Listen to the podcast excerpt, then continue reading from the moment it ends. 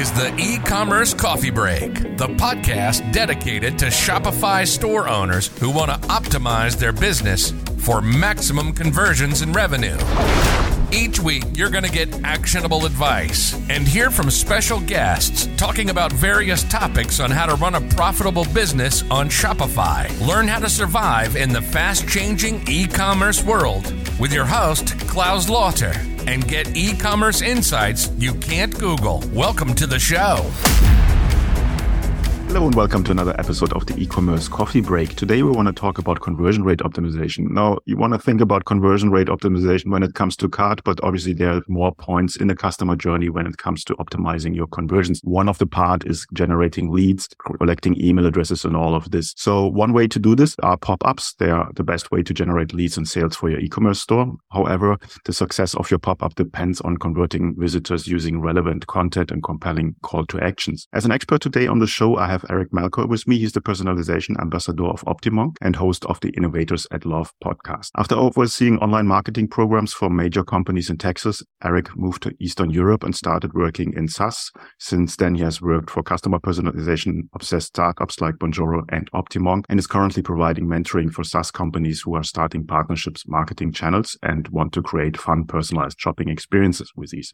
Hi, Eric. How are you today? I'm pretty good, Klaus. Thanks for having me here on the show. Eric, give me a little bit of a background. What got you into conversion rate optimization? What got you in this whole e-commerce? When I think about CRO, I also think about CVO, which is customer value optimization. And to me, that really means personalizing the user experience for your audience, for your visitors, for your customers. I initially got into personalization with Bonjoro, which is a personalized video email platform that makes it very easy to send personal videos to your audience. And then I was very impressed with the Optimonk platform platform because they're able to offer personalized shopping experience for anybody that comes to your website, even if you don't really have that much data on them, even if they're an organic visitor or they came in through a social media channel and you just don't have information about them, but you can still offer real time personalized experiences with their platform. Okay. Now, when it comes to conversion rate optimization, there's a lot of misconceptions around that topic. Give me a bit of an overview of what you see most often. When I think about CRO, I think about short term thinking. And I think marketers are out there for the quick wins wins. Quick wins are like hurry up and try to get that email subscription. So you can get that email address and start marketing to them with email marketing campaigns or trying to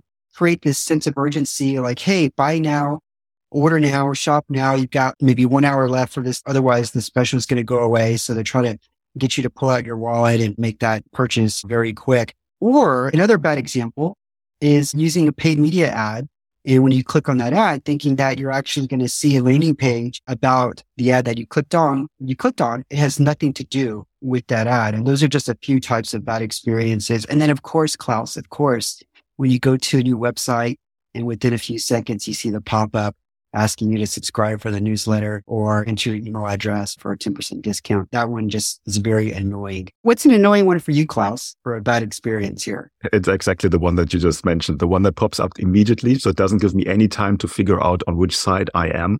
So it's just right into my face. Sometimes I see sites that have like two or three pop-ups overlaying. So they're using different apps and they're all firing a pop-up. And then obviously this sort of boring thing with the 5%, 10%, 50% discount. So store owners do not put really any thought in there. And then they're complaining that their margin is too low because they have to fire so many uh, discount codes out there. So I think that's where a lot of people end up in their thinking process. You're quite right on that one. So how can you solve that problem? Yeah, those are definitely some bad experiences. I associate all of those experiences with conversion rate optimization. What we're trying to do is trying to tell brands take the long-term approach like Amazon does, right? Think of the entire customer experience. Think of customer lifetime value.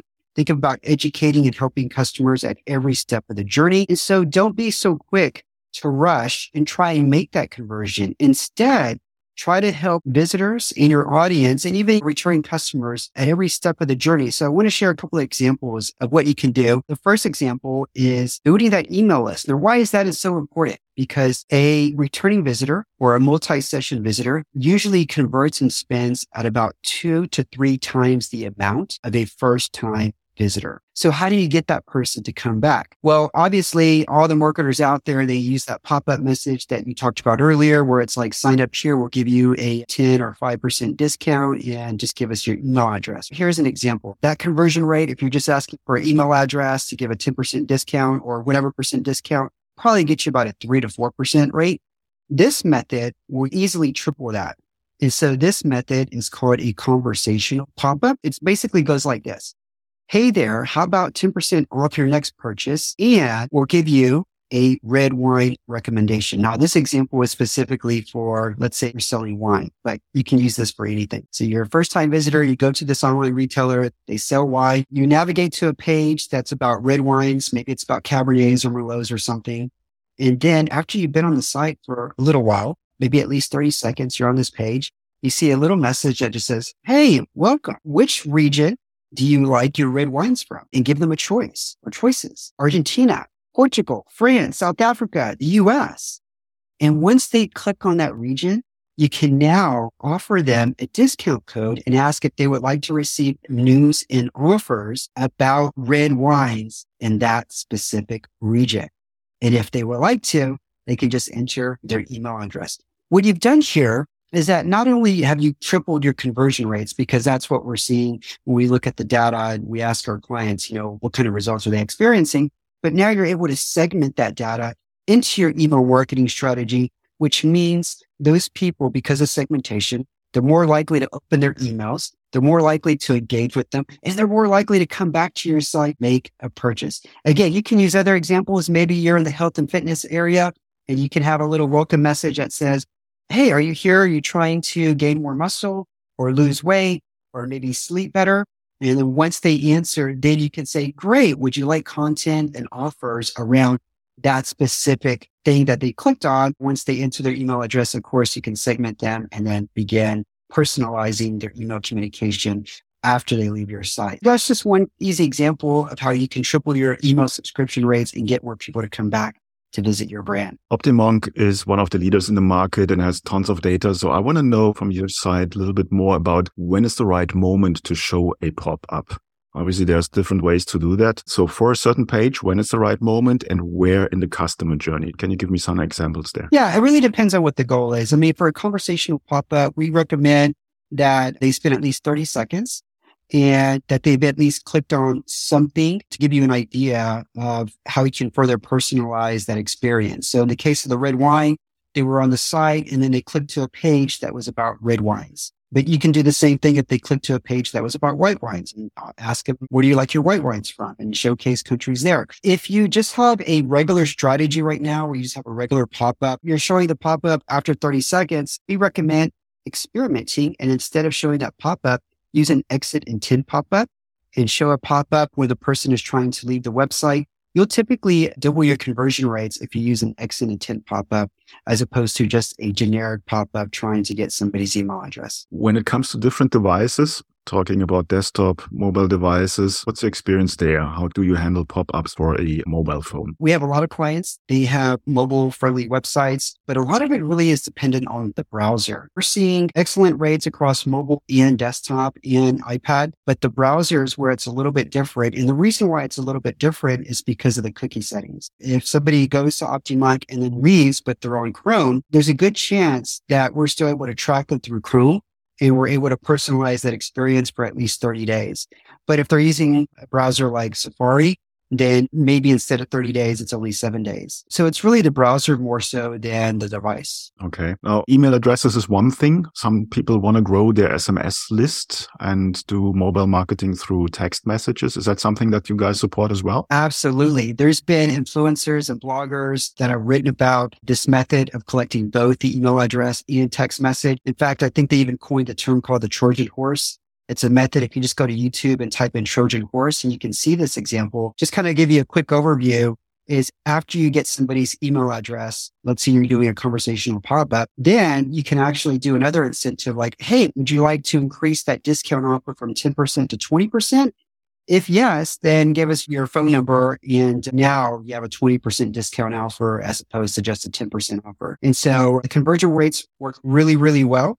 Obviously, if a person is there and is purchase ready, they want that 20% discount, they're going to leave their phone number. Yeah, I think a very important point that you said there, you should have a two step process. People are obviously very concerned about their data privacy. So once they have given you an email address, then the likelihood that they give you the phone number for SMS marketing is higher. I see a lot of pop ups, they asking you straight in your face for the phone number. And I think they will have very, very low conversion rates on that because there's just not any trust built at that point. Absolutely. You said something very important there is once they gave you their email address, they're more likely to give you their phone number. And we call that micro engagement. And so what we're advising is before you even ask for the email, make them do a micro engagement. And that's by answering the question. Again, like the red wine. What location do you let your red wines from? If you're a health and fitness store, are you here to lose weight or build muscle or sleep better? Have them do that little micro engagement that's not asking for anything in return. All you're asking for is basically information and it's valuable information because once you have that, you can start segmenting them and start personalizing their experience on the website and also start personalizing their experience through email marketing. And once they make that micro engagement, they're more likely to give you their email address if they feel like they're getting value out of it. So good point there, Klaus. I do want to talk real quickly about global e-commerce. It's a trend that we saw spike during COVID. $5.5 trillion in 2022. This is expected to grow considerably over the next few years. One of the clients that uses OptiMonk, they do something quite fascinating. They're called Woodhouse Clothing. If you visit their website, they're a US retailer. And if you visit their website from abroad, let's say you're in South Africa, you go to their website and they'll likely have a little welcome message that says, welcome to South Africa. And if they're going to share with you their shipping information in that little welcome message. And they say, Hey, we ship to South Africa. Whatever the local currency is are free. All the taxes, any of the other charges already included in the total price. And so once you see that, it establishes this trust, this reassurance that, Hey, I can shop from this brand. I'm not going to waste my time here only to get to the checkout page and realize, Oh, I don't really understand their shipping information or their terms and conditions. You get that right up front immediately. You feel reassured knowing that, oh, wow, they delivered to my location. So this is pretty cool. Let me continue shopping. That's one of the little features that anybody who is selling globally to international visitors and customers should, I highly recommend. It's just a great way to reassure global visitors that are coming to your site. Yeah, I really like that example. Obviously, personalization, customization for that specific shopper is very important. Now, question here from my side is OptiMonk provides these dynamic pop-ups. What kind of data can you pull and from where can you pull this data? Yeah, without knowing anything about them, you can pull from their IP location. You can even have like a little nanobar message at the bottom that doesn't interrupt their experience. But if they're coming from Germany, for example, you could say, welcome from Germany, welcome Germany, and have like a little German flag there and let them know in a very subtle way, like we ship to Germany. The IP will pull the location. You can also pull by channel. If you're getting visitors, let's say for Instagram or maybe Facebook or even Twitter, you can actually have a little message that says, Oh, you know, we love Instagram. Here's 10% offer just for you. Or you can just even use a, a survey. We love visitors from Instagram. What are you looking for? And the reason why I bring that is because personalization, it may seem like, oh, this is a nice to have, but really it's about serving specific content to different segments. And one of the segments you want to look at are those that are low performing. So if you go into your GA account, Google Analytics, and look for segments or basically traffic by source, by channel, see which ones that have the lowest conversion rates or the highest bounce rates, those are the ones that you need to look at. Why are they leaving my site and not sticking around? Maybe it's a segment that's coming from your Instagram, your Instagram followers. And so instead of just trying to get them to sign up for a 10% discount, maybe you want to ask them, Hey, we love it that you're here. Can you tell us what are you looking for? And once you start looking at the segments that are low performing and trying to get feedback from them, and once you have that feedback, then you can make changes to your website and start improving your conversion rates and improving those high bounce rates as well. Good point that you're touching on there. Work before you start implementing a system like Optimonk is quite important. Just gave one example there on what you can look into Google Analytics and find out. Is there other parts or other bits and pieces of homework which someone should think about before they are starting working with a pop-up system? I think so. I think they should look at other brands out there who had success with the Optimonk platform, and that will give them ideas on what they should really kind of focus on. I want to use the BlendJet example. They're a Shopify store founded in 2017. By the end of 2018, it was one of the most successful Shopify stores out there, mm-hmm. over half a million customers. It was featured on the Ellen show. But how did they get so successful? And there were some of the things that they did, very smart marketing activities they did using OptiMonk. One of the things they implemented was they saved cart abandoners. And so they had a little pop up that appeared if somebody had thrown out the cart, but they hadn't made a purchase within a certain amount of time. That alone, by offering like a quick 10% discount and encouraging them to return whenever they were ready to make a purchase, they got like 15,000 email subscribers within a short amount of time. That was just one tactic. Another thing they implemented was this little nano bar. It was displayed at the bottom of the website. When you were scrolling, you would see it there. It wasn't really too intrusive, but it was great.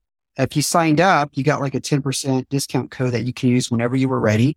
And they got like 20,000 email subscribers within just four months. And then one thing I highly recommend, and not many advertisers do this, but if you're spending money on Facebook ads or Google paid media ads, one of the things they did is they changed the headlines of the landing page and to mimic the copy that was on the paid media ad. And they did that through using UTM campaigns, and UTM segmentation that was in the ad itself. They brought that over to OptiMonk. They didn't have to create many different landing pages.